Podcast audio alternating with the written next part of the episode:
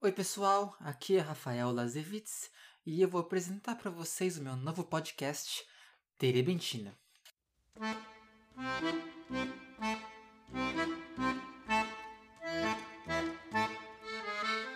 Para quem não me conhece, eu sou antropólogo.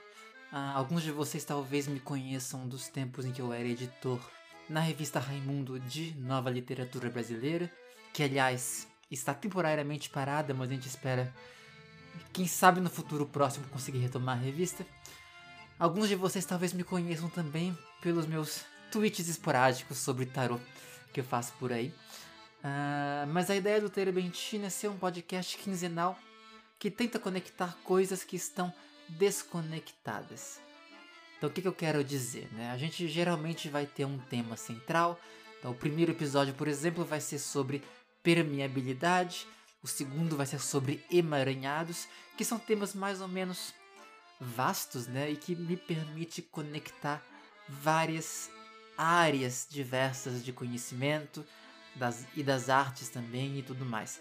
Sempre, a ideia é sempre ter como fio condutor, seja um artigo, seja um ensaio, geralmente de antropologia, que eu vou tomar por base, eu vou tentar comunicar para um público mais amplo, de fora do. Uh, não, é, não é um podcast só para antropólogos, muito pelo contrário. A ideia é poder falar para um público em geral, sem me aprofundar demais, mas falando das ideias principais. Mas aí você pensa, ah, então o Tereventina é um podcast de antropologia. E aí eu digo que não é bem assim, né? O Terebentina ele nasce, para mim, pelo menos na minha cabeça, sobretudo de uma série de fissuras sociais e políticas que afetam talvez a nossa, a nossa sociedade como um todo e que certamente afetam a minha vida pessoal, né? Uh, de algumas delas eu vou falar mais adiante, uh, ao longo, na medida em que a gente, eu, a gente for fazendo os episódios. Mas uma delas é a fissura que separa as diversas áreas do conhecimento, justamente. Separam culturas que não se comunicam entre si e separam as diversas formas de expressão artística. E da minha experiência, uma das melhores maneiras de fazer essas ideias se conectarem é com metáforas.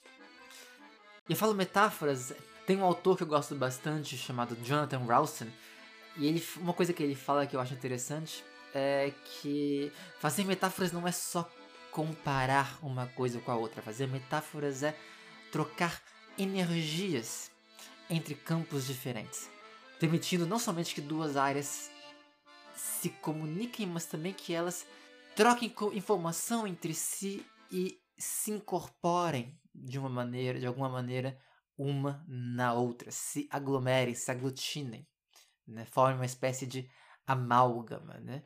Fazer metáforas seria isso, seria um processo de formação de amálgamas entre coisas que a gente tem tendência a manter separados. Um amálgama que não se faz do dia para a noite, se faz com processo constante, né? um devir amálgama, né?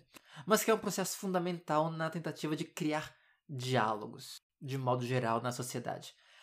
O Rawson, ele fala isso porque, no caso dele especificamente, ele, é, ele tem doutorado, se não me engano, em políticas públicas, em análise de políticas públicas, mas antes disso, ele era enxadrista, ele ainda é enxadrista.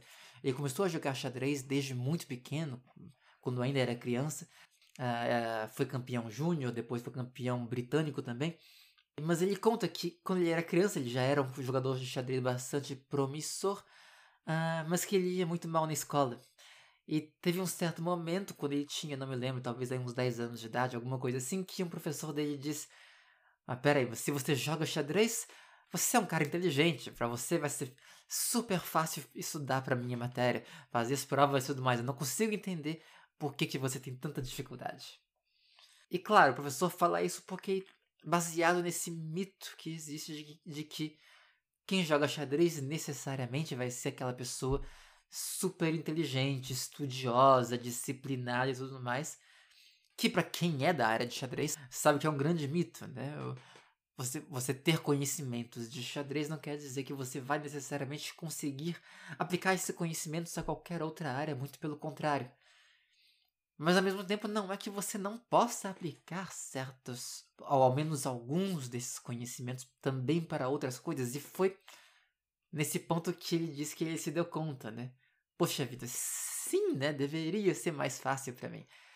E ele começa a pensar nas coisas do xadrez que ele podia tentar aplicar na escola. Então ele começa a ver que tem maneiras que ele tinha do xadrez, que aprendeu com xadrez, maneiras de fazer planos de curto, médio e longo prazo, de reduzir a complexidade das coisas a padrões mais reconhecíveis, desenvolver certos tipos de intuição, buscar uma forma específica de concentração, entender o que significa concentração, sem que concentração seja essa coisa vaga, mas que seja uma coisa compreendida nas suas nuances, que há diferentes tipos de concentração que podem servir para algumas coisas e não para outras, e começa a perceber que tem uma série de coisas que ele pode de fato aplicar para a escola, mas que não é um processo automático. Ele tinha que trabalhar nessas metáforas, estudar essas metáforas, até chegar a um ponto em que, se antes aprender xadrez não era uma coisa que ajudava na escola, a partir do momento que essas metáforas estão incorporadas na vida dele, ele começa a conseguir fazer com que, com que esse processo de comunicação, justamente, de diálogo entre o xadrez e, de, e as várias matérias que tinha que estudar na escola e depois também na faculdade, se torne um diálogo mais fluido, mais natural.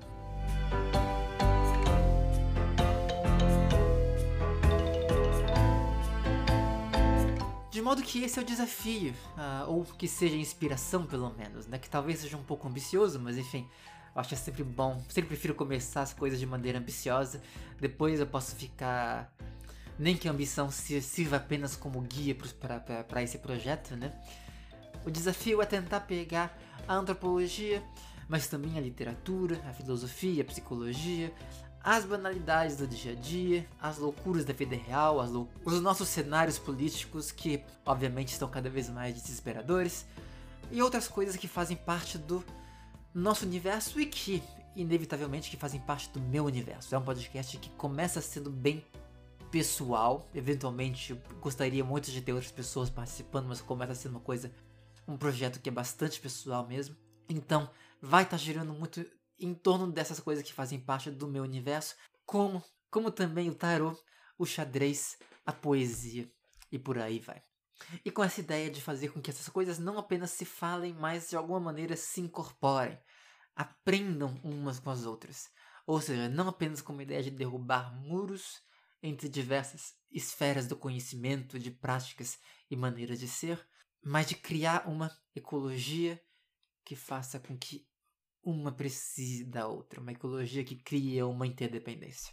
E enfim, se não der certo, pelo menos eu acho que vai ser interessante e vai ser divertido para todo mundo. E aí, enfim, vocês podem me perguntar, mas Rafael, por que esse nome de terebentina? De onde vem isso?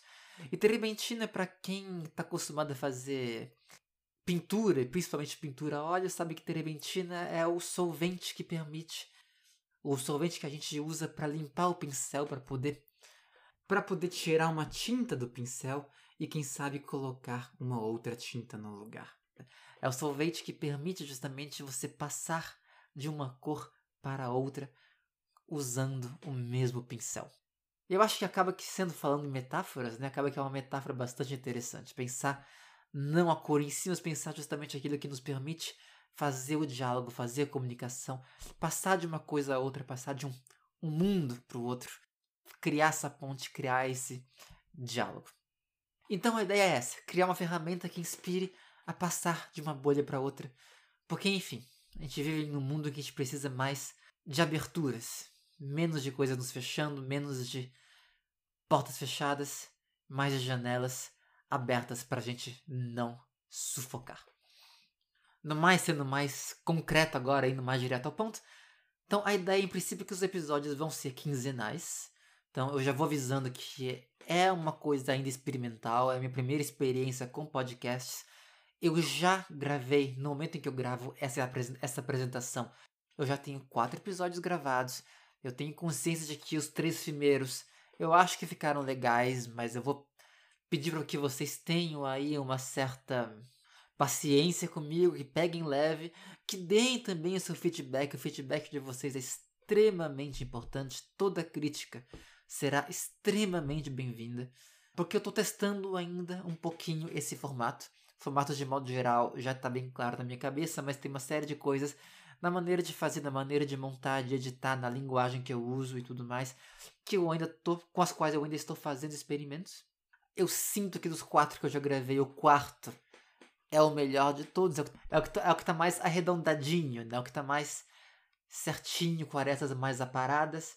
Mas, de todo modo, mas que são episódios que foram ouvidos só pelos meus amigos mais próximos, né? Então, de novo, o feedback, o retorno de vocês, os comentários de vocês são fundamentais. No mais é isso, os, pod... os episódios vão ser quinzenais, mas a minha ideia é também experimentar com alguns formatos menores entre as quinzenas também no futuro. Então talvez eu faça aí algumas coisas, uns episódios micro de vez em quando, com alguns comentários mais rápidos. Quem sabe com convidados, quem sabe com entrevistas, não sei. Veremos. Uma coisa de cada vez. E é isso, gente. Não deixe de nos seguir. Talvez a parte mais importante, não deixe, por favor, de nos seguir no seu agregador de podcasts preferido, seja o Spotify, seja o Player FM, seja o, seja o Antena Pod, seja o Google Podcasts ou aquilo que você estiver usando aí. Ah, e também não deixe de nos seguir no Twitter. Nós estamos no Twitter na arroba Terebentina Podcast, tudo junto. Tá bom, pessoal? Então é isso e vejo vocês no nosso primeiro episódio. Abraços Cuidem-se, que eu sei que a vida não tá fácil para ninguém nesse momento. E até a próxima.